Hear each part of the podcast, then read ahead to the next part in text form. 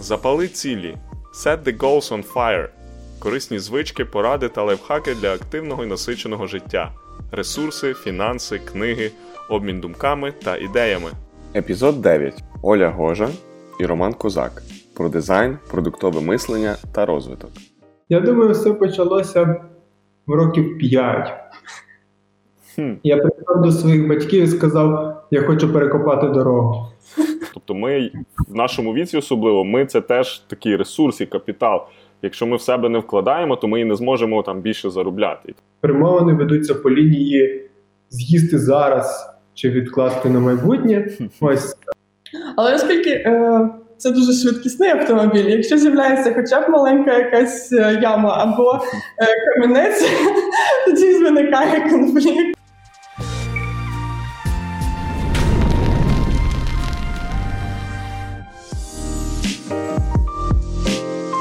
Привіт слухачам і глядачам! З вами Роман Кошовський і шоу Set the Goals on Fire. Запали цілі. Я нагадую, підписуйтеся на цей канал, а також на подкаст Запали цілі для того, щоб не пропускати нові епізоди. Я певен, що вже є що послухати і подивитися, і в майбутньому буде не менш багато цікавого. Отож, зараз на порядку денному в нас розмова з новими гостями. Це вкотре рубрика Навички, що мене годують, моя професія. У ній ми говоримо про перетин знань, умінь і взагалі того, чим люди займаються, що їх драйвить, що їх мотивує, і водночас генерує різні види доходу і капіталу. Е, Новий погляд на ще два напрямки кар'єри, професії будемо сьогодні розглядати з точки зору дизайну та продуктового менеджменту. І зачепимо сьогодні ці теми е, в розмові з креативним подружжям Олі та Романа. У їхньому союзі, як на мене, доволі цікава така синергія економічного бекграунду, програмування, дизайну та продуктового менеджменту. Про ці теми і не лише про них ми сьогодні поспілкуємося якраз з цими енергійними молодими людьми, які тут біля мікрофону чекають, коли я вже закінчу свій вступ і монолог. Тому е, Оля, Роман, привіт! Як ваші справи сьогодні? привіт, Роман, файно? Привіт! Чудовий день, чудовий час, щоб побалакати. Так, Гарно. дякую, що запросив нас. Радий вас тут хостити, радий вас віртуально бачити. Давно вже ми не вибиралися на ланч, е, десь ще треба буде вибратись. От е, я бачу, Роман, за час карантину ти трохи перейняв е, від Олі кучері, чи, чи ти завжди такий був? То, то дуже зручно. То насправді дуже зручно, тобі варто спробувати. Я задумаюсь, чесно, я задумаюсь. Дуже гарне питання. Е, Чесно, питання хейрстайлу для багатьох людей в карантин. Знаєш, дівчата почали мріяти, як відпустити волосся, хлопці різні креативні способи, як піти в барбершоп без барбершопу, тому це теж е, дало всім щось на подумати. Е, От е, я коротко розкажу, як я з вами познайомився. Скажімо так, е, мені було цікаво, тому що Романа я зустрів на одному з таких е, бізнес-аналітичних воркшопів. І спершу, як я на нього подивився, він мені здався такий, ну напевно. Колишній студент, який там випустився, можливо, три роки тому, і працює десь в топовій четвірці консалтингових фірм. Тобто він мені не був схожий на бізнес-аналітика чи продакт-менеджер. Я думаю, якийсь такий от випускник Могилянки, який класно шарить в якомусь акаунтингу і бухгалтерії. Так мені зовнішньо здалося. Але потім ми з Романом розговорилися і зрозуміли, що є багато спільного, і це не тільки економіка. І після цього е, Роман познайомив мене з Олею, і так ми перетиналися вже не один раз. Я мав змогу подивитися, як вони працюють внутрішньо, розробляючи певні стратегії, підходи до роботи, якісь і дизайн-паттерни, і взагалі комунікацію різних брендів, оскільки вони працюють як і в своїй компанії, так і працюють в продуктовій компанії. І ну, їхній досвід вельми цікавий. Я би хотів, щоб ми сьогодні його зачепили. Я думаю, і глядачам, і слухачам буде корисно щось почерпнути. Отож, е, перед тим як порухатись до тем, е, я коротко представлю е, зараз своїх гостей. Оля Гожа, вона дизайн-партнер в Оля Roma, їхнє спільне підприємство. Також вона інді-мейкер і автор та творець статей, дизайнів і дуже цікавих різних концепцій на Dribble, Medium.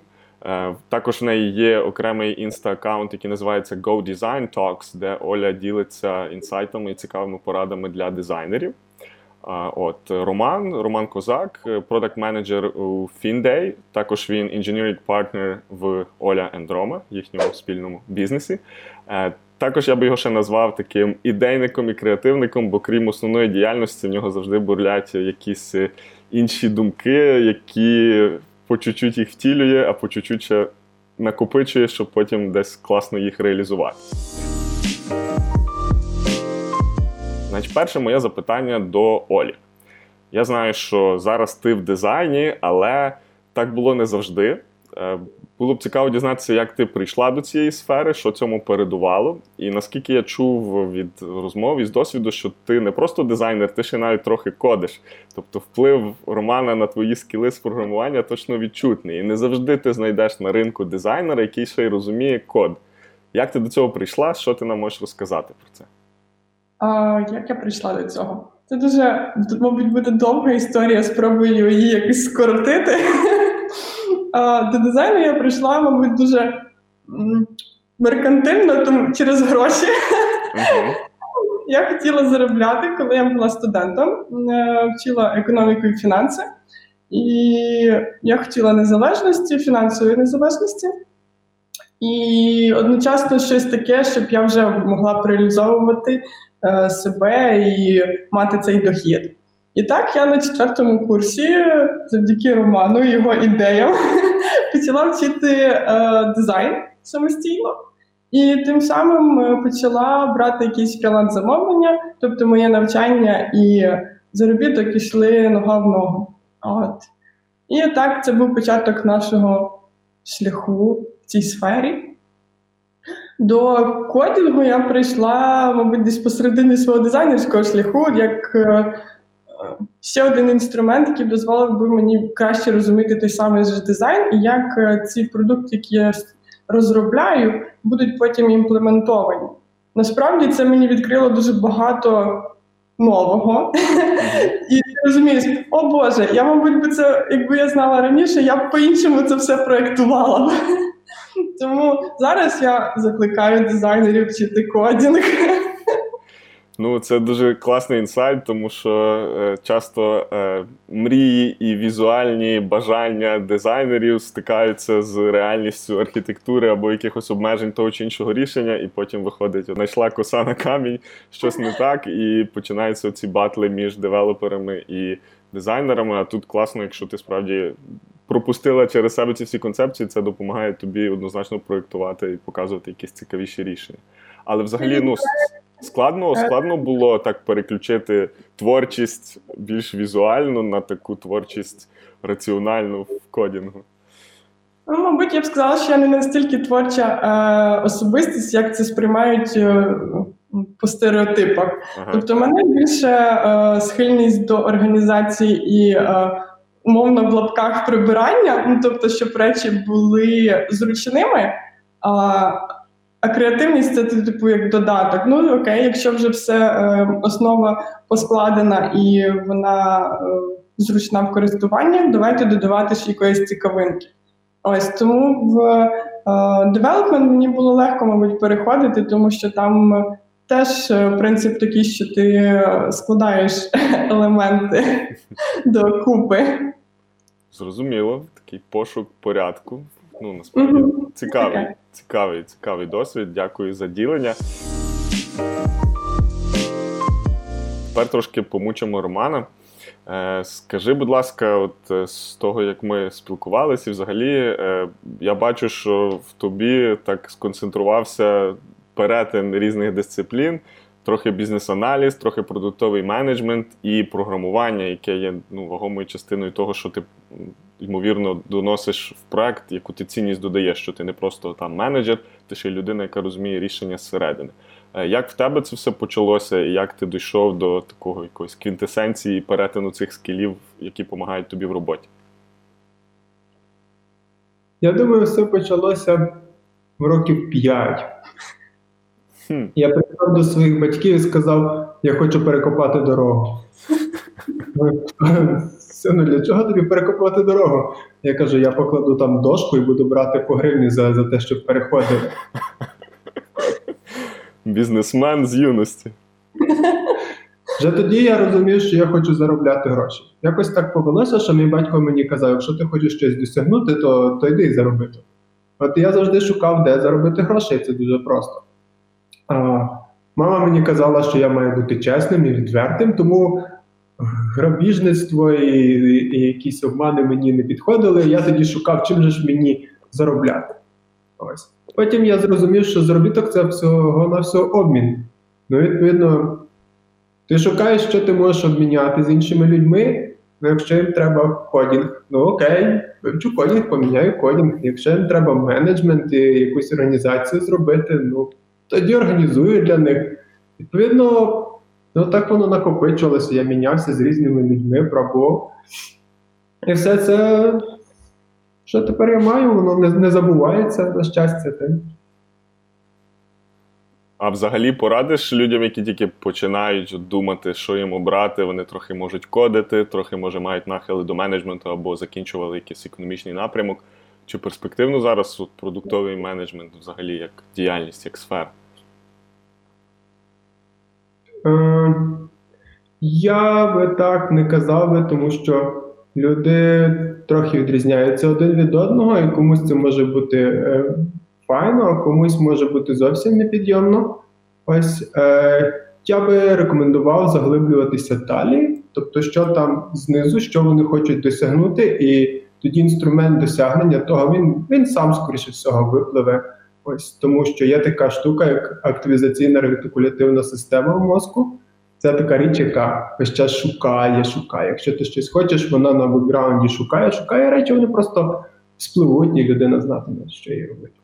Ну, гарно такий, знаєш, е, свого роду ти науково обґрунтував е, the gut feeling, то що люди десь там відчувають всередині, ну іноді він нас драйвить. Але от часто ми логікою придушуємо інтуїцію і то, що нам насправді близько. Тому ну, це гарна порада дивитися і шукати щось собі, шукати, чим ти можеш бути цінний е, навколишньому світу. Так як ваш приклад, що, наприклад, ви чомусь навчилися, ви бачили в цьому можливість заробити, що є дуже окей ну, в нашому суспільстві, де люди чекають, щоб на них звідкись впали гроші, і ще може держава їм за щось доплатить. Навпаки, мислення таке бізнесове, де як я можу заробити цінність, поміняти її на щось інше цінне, знання чи гроші. Ну це класно, тому порада хороша. Порухаємося трохи далі стосовно професійної сфери, оскільки ви обоє часто працюєте тісно, і поміж того, ви ще й подружжя, вам доводиться і вдома вирішувати якісь питання, суперечки. То моє наступне питання виглядає так: як зазвичай виглядає ваш робочий день? Тих моментах, де ви разом, в тих моментах, де ви робите кожен щось своє. Я розумію, що є там якісь фріланс-проекти і більш такі проекти по е, основній е, якійсь зайнятості. Е, як у вас може виглядати плюс-мінус робочий день, і от що ви, як пара, яка працює разом і багато чого робить разом, розділяєте робочі і домашні питання, щоб потім, там, повертаючись додому, чи будучи на карантині, там відключаючись від е, зовнішніх е, там, факторів і роботи, переходити в домашній режим і працювати в ньому спокійно, не згадуючи це все, що ви залишили в професійній сфері. Тобто, от які у вас є лайфхаки по роботі, як ви її ведете, і як робите так, щоб потім не пересваритись вдома поза робочої сфери. Оля, можеш почати. Окей. Okay, ну, ми в цьому вже дуже давно. Разом 12 років, тому за цей час вже багато чого відшліфувалося, багато чого притерлося, тобто вже випрацювали якісь е, паттерни поведінки, які були б комфортні один одному. От. Я поки розкажу себе, як мій день проходить, то в... зараз я намагаюся вранці е, щось читати, е, щось е, щось покреативити інколи. Е, ось Тому що ранок дуже цінний, багато енергії, чистий мозок. О, так. І потім вже приступаю до якоїсь там вже роботи такої, яка стосується клієнтів або реалізації якихось своїх е, ідей безпосередньо там або в коді, або в графічних редакторах. Е, от е, потім у нас зазвичай це якась прогулянка, тобто провітрити голову від всього, переналаштуватися, і потім на вечір новий підход ми знову сідаємо і працюємо. От.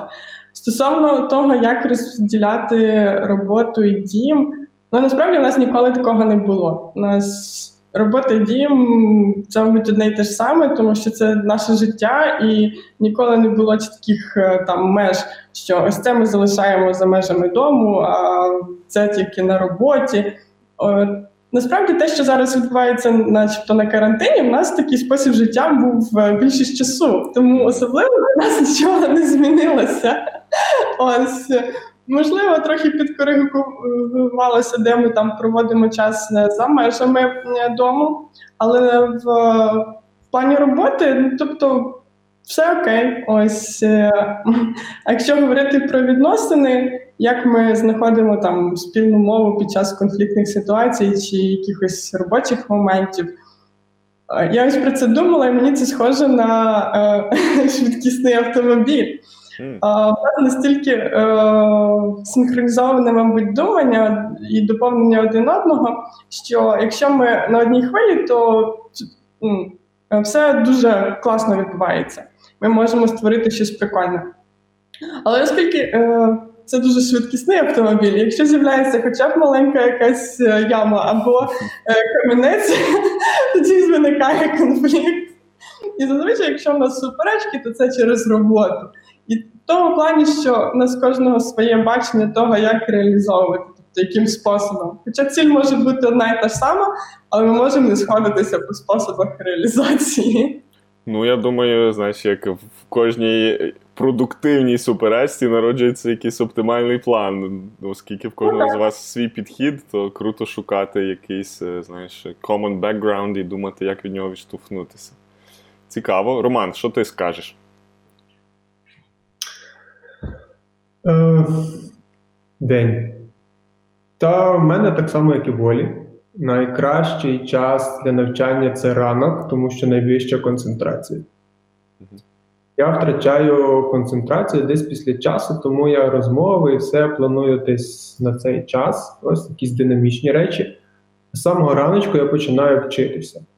Фундаментальні речі на самий ранок, далі якісь такі прикладні речі це десь з 11 до часу.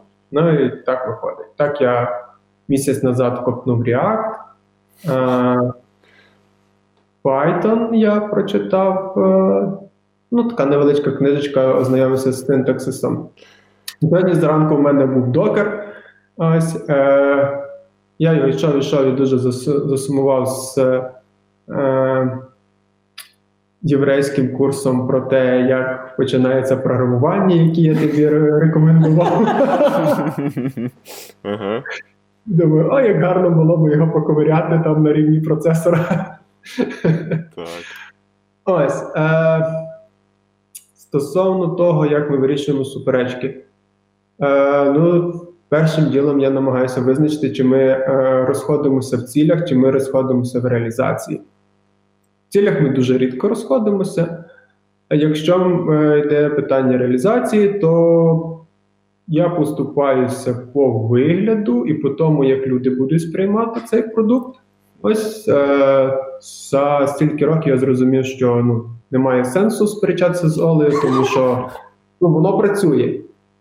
Але я можу настоювати на тому, щоб якась довгострокова перспектива була врахована, тобто, щоб це рішення передбачало, що воно там якось буде працювати через рік, через два, що якесь щось таке.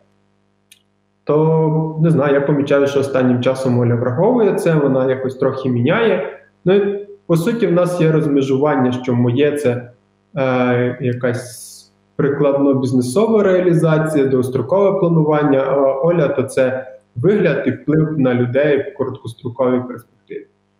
Та й якось розділили, та й все. Та й Гарний Менше- баланс. А скажи, будь ласка, от ти, ну, в принципі, я думаю, в Олі теж клієнти різні по світу, але в тебе я точно знаю, що на як мінімум на одному з проєктів є люди в різних е, часових зонах, і є люди, є програмісти, яким ти щось говориш, і є там керівництво чи менеджмент вищий, з яким ти бізнесові речі погоджуєш. Ти от це в день свій як втискаєш? Вранці, ввечері, після обіду. Як тебе зазвичай інтеракція з командою умовною працює? Е, крім Олі, в мене є ще дизайнери, е, які працюють. Я кожного ранку в 11 е, зізвонююся з ними, намагаюся швидко поговорити і повертаюся знову до навчання. З кодерами по, ну, по потребі зазвичай я то на другу частину дня переношу, щоб з ними поговорити. Ось. А, з менеджментом, та там вже як виходить. Ну, зазвичай я їх теж намагаюся запланувати десь пізніше, і їм теж краще. Вони роблять якісь поточні справи вранці. Коли ми вже розмовляємо, то то може бути розмова годину, півтори. Ось ми збираємо таку якусь велику кількість питань, які ми обговорювали, і починаємо завісати. Ось та так. Зрозуміло. Дякую за ділення.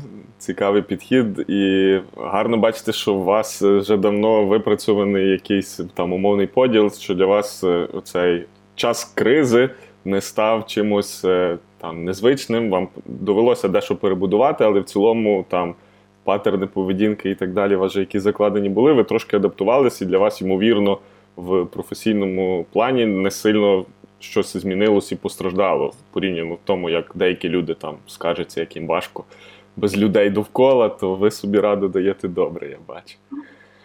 Це гарно. Це гарно. Добре. У нас загалом е, ну, в цьому шоу одна з тематик, яка проходить такою ниткою між всі епізоди, це є фінансова грамотність і взагалі ставлення до е, ресурсів, фінансів, до свого управління ними, якісь проблеми, болі, які в кого є. Тому що, е, ну, на моє переконання, українці дуже мало говорять взагалі про гроші. Це така тема табу. І я згоден, що є певні аспекти в грошах е, деталізувати, які не вартує, бо це є особисті справи, але в цілому про це говорити є окей, і люди мають вчитися якось виходити з цього табу і навпаки радіти, що є люди, які роблять гроші, знають, як їх робити, і стараються їх примножити. Це ж круто. Тому е, до вас таке запитання. Е, От е, як ви між собою менеджите фінанси, там особисті чи бізнесові? Можливо, у вас є якісь там лайфхаки, поради, як в парі це робити, або у вас хтось один домінантно веде фінанси, а хтось інший просто е, гарно їх заробляє і витрачає. Е, можливо, є якісь інсайти або поради, е, будь-що, що вас е, турбує, або з чим ви можете поділитися з нашими слухачами і глядачами. Буду радий почути. Я планую на довгострокову перспективу, тобто скільки нам грошей треба буде через півроку, через рік, чи є якісь ризики, як ми їх будемо вирішувати, і всяке таке. Оля грає на короткострокову перспективу, тобто, що нам треба зараз, як ми можемо покращити наш побут. От, відповідно, е, перемовини ведуться по лінії з'їсти зараз чи відкласти на майбутнє. Ось е, класична задачка з мармеладом, мабуть, Та. знають. Delayed gratification. Е, ось. Е, та не знаю, можна, я б міг би загнатися і там сказати ні, нічого, нічого, але тоді Оля, мабуть, буде сумна. Ну, то відповідно я розумію, що мені потрібно десь поступатися. Відчуваю, що Оля теж поступається, та й якось воно так складається. Е, колись, коли, коли я був тим от студентом, е, то я зазвичай собі казав, що не потрібно економити, потрібно більше заробляти. Ось. Нормально, гарна ціль, дуже гарна ціль. То мені здається, що воно і досі якось так і йде, що, типу, якщо ти щось хочеш, е, то ти можеш довго відкладати або зосередитися на тому, як ти можеш заробити більше і отримати то скорше. Ось. То мій, моя порада була би не акцентуватися на тому, е, на, на грошах, а, а скоріше акцентуватися на якихось речах, продуктах чи якихось зусиллях, які б мали би накопичувальний ефект. Ну тобто, можна зробити якийсь продукт, продати його і все одноразово, а можна зробити цей продукт і здати його в оренду, і він буде там довго, довго, довго якось приносити гроші. От і тому я зазвичай намагаюся якось думати так, щоб те, що я роблю зараз, щоб воно мене годувало потім. Розумно, дуже підхід такий до масштабованої моделі, щоб вона могла працювати і без тебе, і плюс працювати на довгострокову перспективу. І ну, однозначно гарна порада стосовно заробляння, бо дуже багато критики в сторону будь-яких речей пов'язаних з фінансами чи їхнім веденням, є від людей, які кажуть, от там все сконцентровано довкола слова економія. Ні, друзі, не все. Ну, економія це один зі способів, але так як назвав Роман е, і Оля, як вони це роблять в своєму житті, ви можете ставити цілі по вищих доходах, і це теж вам буде допомагати. Не просто там я буду жити на якийсь невеличкий дохід і з нього відкладати все, що можу, але ніяк себе не прокачувати. Тобто, ми в нашому віці, особливо, ми це теж такий ресурс і капітал. Якщо ми в себе не вкладаємо, то ми і не зможемо там більше заробляти. І так як ти кажеш, виробляючи якісь продукти, щось, що є масштабоване, scalable, е, ти собі вже з молоду вибудовуєш якусь таку модель, а як воно може далі працювати, чи зі мною, чи без мене, чи давати пасивний дохід. І от ну, дуже гарний від тебе пункт, що не фокусуйтеся на економії, а так як ти студентських років казав, як я можу заробити більше ще от з того п'ятирічного віку, коли ти хотів дорогу перекопати. Це гарний інсайт. І от е, всі, хто любить критикувати чи рух FIRE, чи взагалі е, такий, одну з моделей заощадження інвестування. Е, не дивіться на це однобоко. Це не тільки заощадження, це і ріст доходів. І от подружжя Роми і Олі доводить, що в них теж це працює. Тому дякую за інсайти. Оля, ти щось може додавиш? Ну, можна. З того, що Рома розказав, е, це все так і відбувається. Ну, я, мабуть, додала те, що ми також і відкладаємо це свого роду заощадження. Тобто, в нас працює з обох боків, як е, і бажання заробити більше, ну, тобто ставиш собі цілі і е, примножуєш е, свій добробут. І так само ж е, є певне відкладання, умовно, на чорний день, якось так. Ризики. Ну, Це додає якоїсь психологічної безпеки і спокою. Що ти знатимеш, що якщо, от, наприклад, стається криза, чи ось як під час карантину в людей змінюється життя, що на такі випадки в на якийсь час ти забезпечений. Ось. І стосовно заробляння більше, у нас бували такі ситуації, що от, е, ми там чогось хотіли, там щось досягнути, і нам потрібні були якісь ресурси. То ми сідали і рахували. От у нас є така нам потрібна від цього така сума, і розбивали, що ми ми можемо робити, щоб е, досягнути цієї суми там за стільки часу, там за місяць чи за три місяці, за скільки. Взагалі ми зможемо досягнути такого доходу. Ось е, і ці е, такі вправи мені, наприклад, допомагали потім вже в майбутньому краще планувати грошові потоки. Гарно, ну, свого роду таке бюджетування з закладанням потенційних доходів і витрат. Ну, там, може, не супер деталізоване, але ну, гарна порада закладати собі цілі, що ми можемо за квартал, що ми можемо за рік, і якісь варіанти. Якщо ми будемо працювати там стільки або мати стільки проєктів, у нас теоретичний грошовий потік такий. А якщо менше, бо ми хочемо більше відпочивати, значить до цілі довше йти. Е, мені ще цікаво, Роман, твій погляд на нерухомість з точки зору ну, жити в ній або, можливо, інвестувати, чи вважаєш ти це нормальною ціллю для молодих людей? Бо в нас так зараз схиляється культура до шерінгу всього. Ми там шеримо автомобілі, шеримо не знаю, там їжу, ще щось. Але от карантин довів, що, наприклад, мати щось у власності теж непогано, бо ти не сильно хочеш пошарити автомобіль з тим, хто кашляє, або там е, інші якісь сервіси. Тобто, ну, економіка от такого шерення, вона валідна, але показує нам досвід 21 століття, що іноді мати щось у власності теж треба. От стосовно нерухомості, що ти думаєш? Е, Яка твоя думка? Окей. Е, я би не говорив би про всю нерухомість як таку.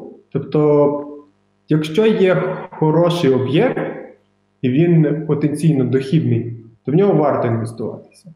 Якщо просто інвестувати в нерухомість як нерухомість, а там будь-що буде, то я б, мабуть, не рекомендував би, тому що можна навіть і більше втратити, ніж заробити. Ось. Е, на ринку, в принципі, багато гравців. І якщо прийти ззовні, висока ймовірність, що інвестиція буде довше окупуватися, ніж в тих, хто вже на ринку. Тому є певний бар'єр новачка, умовно кажучи. Е, ось. Я би рекомендував би інвестувати в ті речі, в яких є вже досвід. Якщо досвіду немає ні в чому, ну тоді змиритися з тим, що це інвестиція в здобуття досвіду і просто кайфувати від того, що ти от пробуєш, знаєш і ну, заробиш, заробиш, не заробиш, не заробиш. Ось. По суті, це, це ставка, така сама, як рулетку, можливо, з меншою ризиковістю, деяка з більшою, але це ставка. Відповідно, зробив ставку, ну все. Думай, яку наступну будеш робити.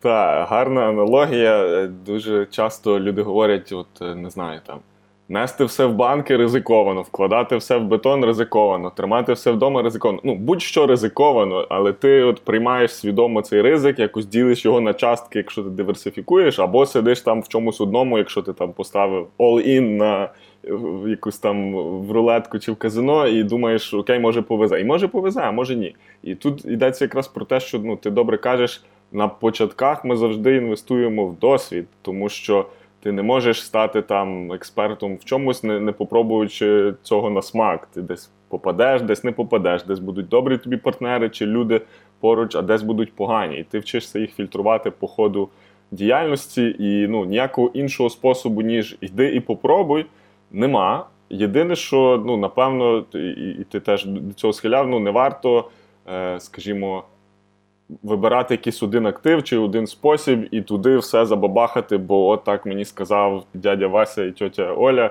сказали мені вкласти туди, значить там буде клас. Е, от. Тут Оля просто вжито висмакали на те. Е, от. Тому погоджуюся, гарні думки. Е, дякую за ділення. І тепер наступне запитання до тебе, Оля.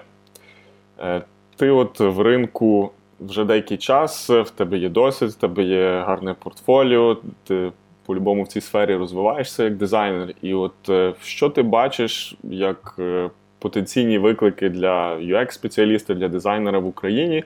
І от що українські дизайнери можуть робити, щоб бути більш затребувані в світі? От умовно, багато з дизайнерів фрілансери, вони не прив'язані до якоїсь компанії. Які ключові речі ти б могла порадити, щоб якось себе розвивати і не стояти на місці в цій сфері? Це дуже була б довга розмова, тому що багато, багато чого накопилося. Виділимо лаконічні основні айтеми. Бу- Букай наступний день. Окей. Ну, найперше, мабуть, це два пункти: це англійська і е, soft skills комунікації. Е, З того, що я бачу, що українські дизайнери вони досить зациклені на внутрішньому ринку. Навіть ті, які працюють в компаніях, які працюють з іноземцями, вони все одно е, не розвивають себе назовні. Вони не заявляють про себе, що ми от є там умовно там дизайнер X, дизайнер Y, е, ось я роблю такі речі, ось такі думки маю. Е, Якщо подивитися на міжнародні платформи, то дуже мало українських дизайнерів, які е, формують свій особистий бренд е, поза межами України. Ось. І ще найперше, що я бачу, це англійська, тому що якщо працюєш е, е, на міжнародному ринку, це must have, е, щоб е, комунікувати з рештою світу. А наступне це як е, прокомунікувати е, ось е, сам же той дизайн, е, коли е, презентувати свої ідеї, як презентувати себе як е, спеціаліста, сформувати свій бренд. е, Ось мені здається, що цього в українських дизайнерів не вистачає. Е, Свою е, кар'єру я починала досить е, відмінним шляхом, ніж зазвичай це відбувається в Україні, тому що е, я рік-два попрацювала на українсько-російських е, фріланс-біржах. Це був 11-12 рік. А потім ми перекваліфікувалися на е, зовнішні платформи. Починалося все там з Dribble чи Behance, де ну, тобто я виступала сама гравцем, щоб е, презентувати себе і отримувати замовлення не через когось, не через е, якісь компанії, а от ти сам. Ти себе презентуєш і кажеш, що от я роблю такі такі речі, і до тебе звертаються люди. І насправді я, мабуть, хотіла, щоб українці більше виходили назовні. Тобто я за це вболівала. Ось е, що, типу, у нас багато є спеціалістів, дуже багато хто працює в аутсорс-компаніях, але ззовні про них не знають. От якось так. Тобто більше треба якогось такого селф-брендінгу і просування себе, але напевно перед тим треба трохи напрацювати портфоліо, бо зразу вийти такими без нічого і сказати Я такий класний весь. Напевно, якась по-любому перед тим передує робота напрацювання Ну, так. досвіду. над е, тим, що ти вмієш робити. Роман, та то ставка, можна виходити із поганим портфоліо.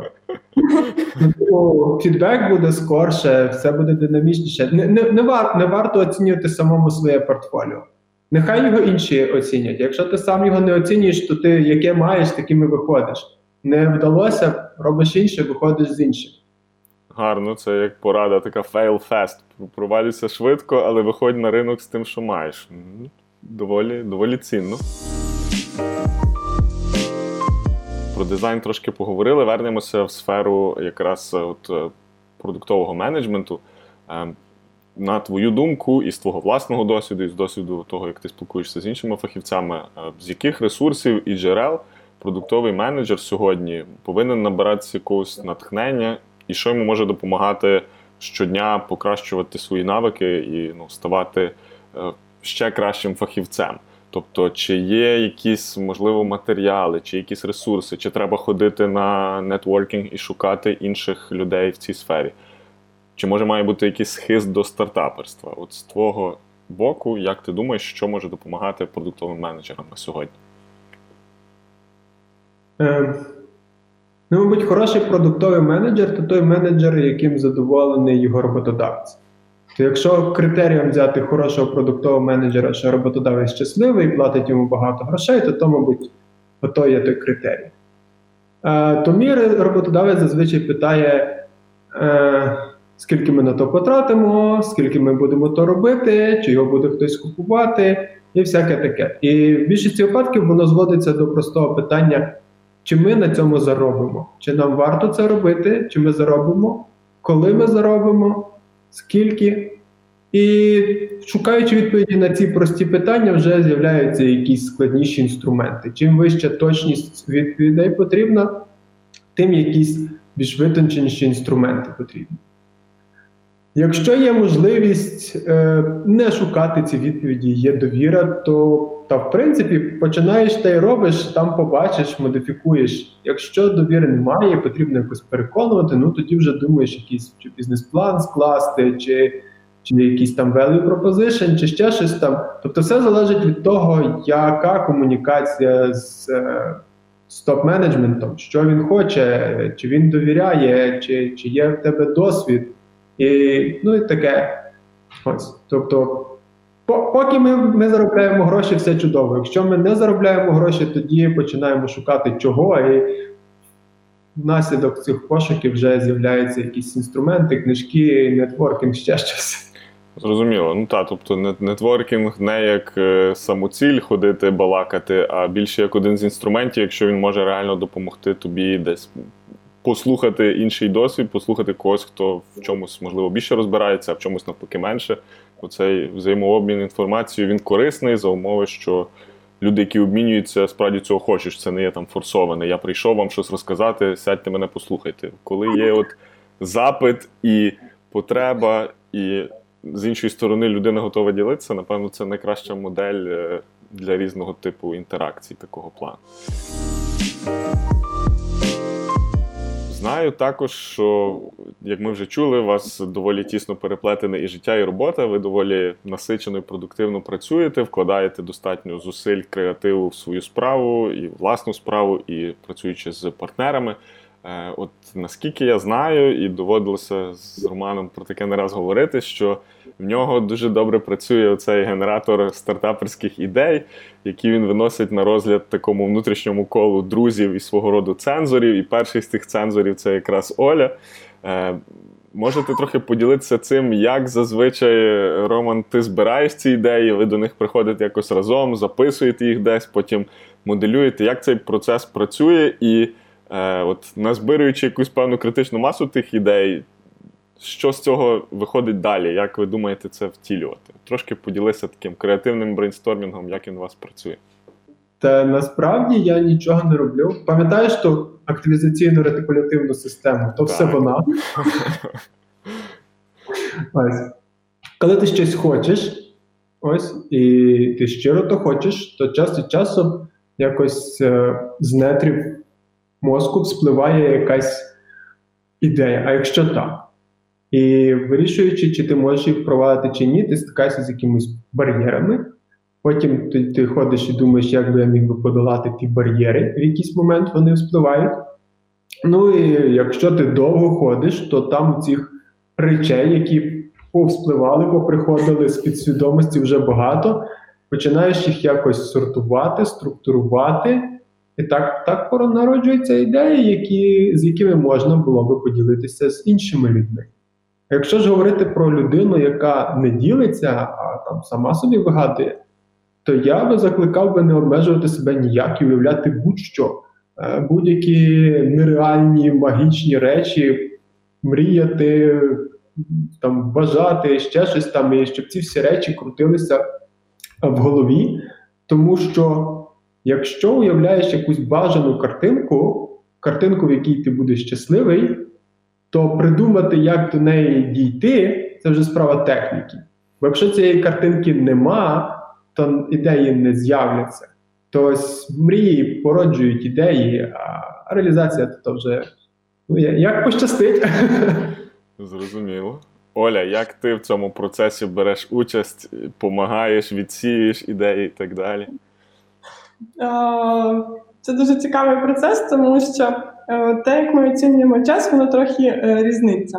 А Роман е, дивиться на те, що буде в майбутньому, а те, що от в найближчому часі, воно наче його немає.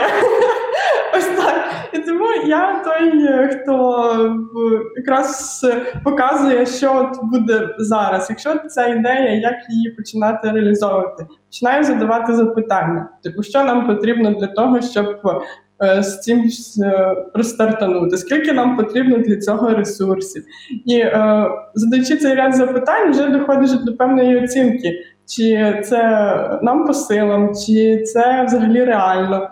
І це ну, дозволяє якось е, профільтрувати. Ну а потім ще в мене якийсь, мабуть, особистий інтерес. Я оцінюю, чи це мені по цінностях. То коли в нас відбувається дискусія, то е, по деяких ідеях я кажу, що типу, ну це прикольно, це е, в більш такому загальнооб'єктивному плані кльові ідеї. Ну а ці ці ідеї це, мабуть, якісь мої особисті преференції, щоб я в них би була зацікавлена як учасник. Тобто, якщо є ідея хороша, але не факт, що, наприклад, я її розділяю як там умовно е, якісь пристрої для тракторів і грузових автомобілів. Ну так, вона кльова. Мабуть, е, і реалізовувати було б її цікаво для Романа. І е, в плані грошового заробітку вона теж перспективна. Але я б не була б дуже в захваті бути учасником цієї ідеї.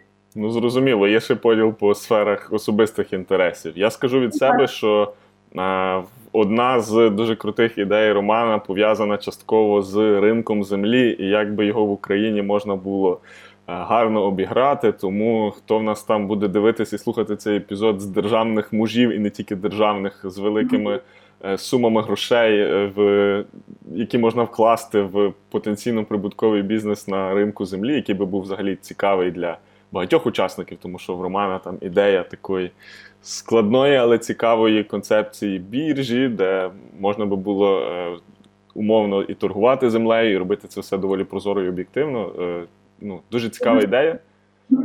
Що ти кажеш?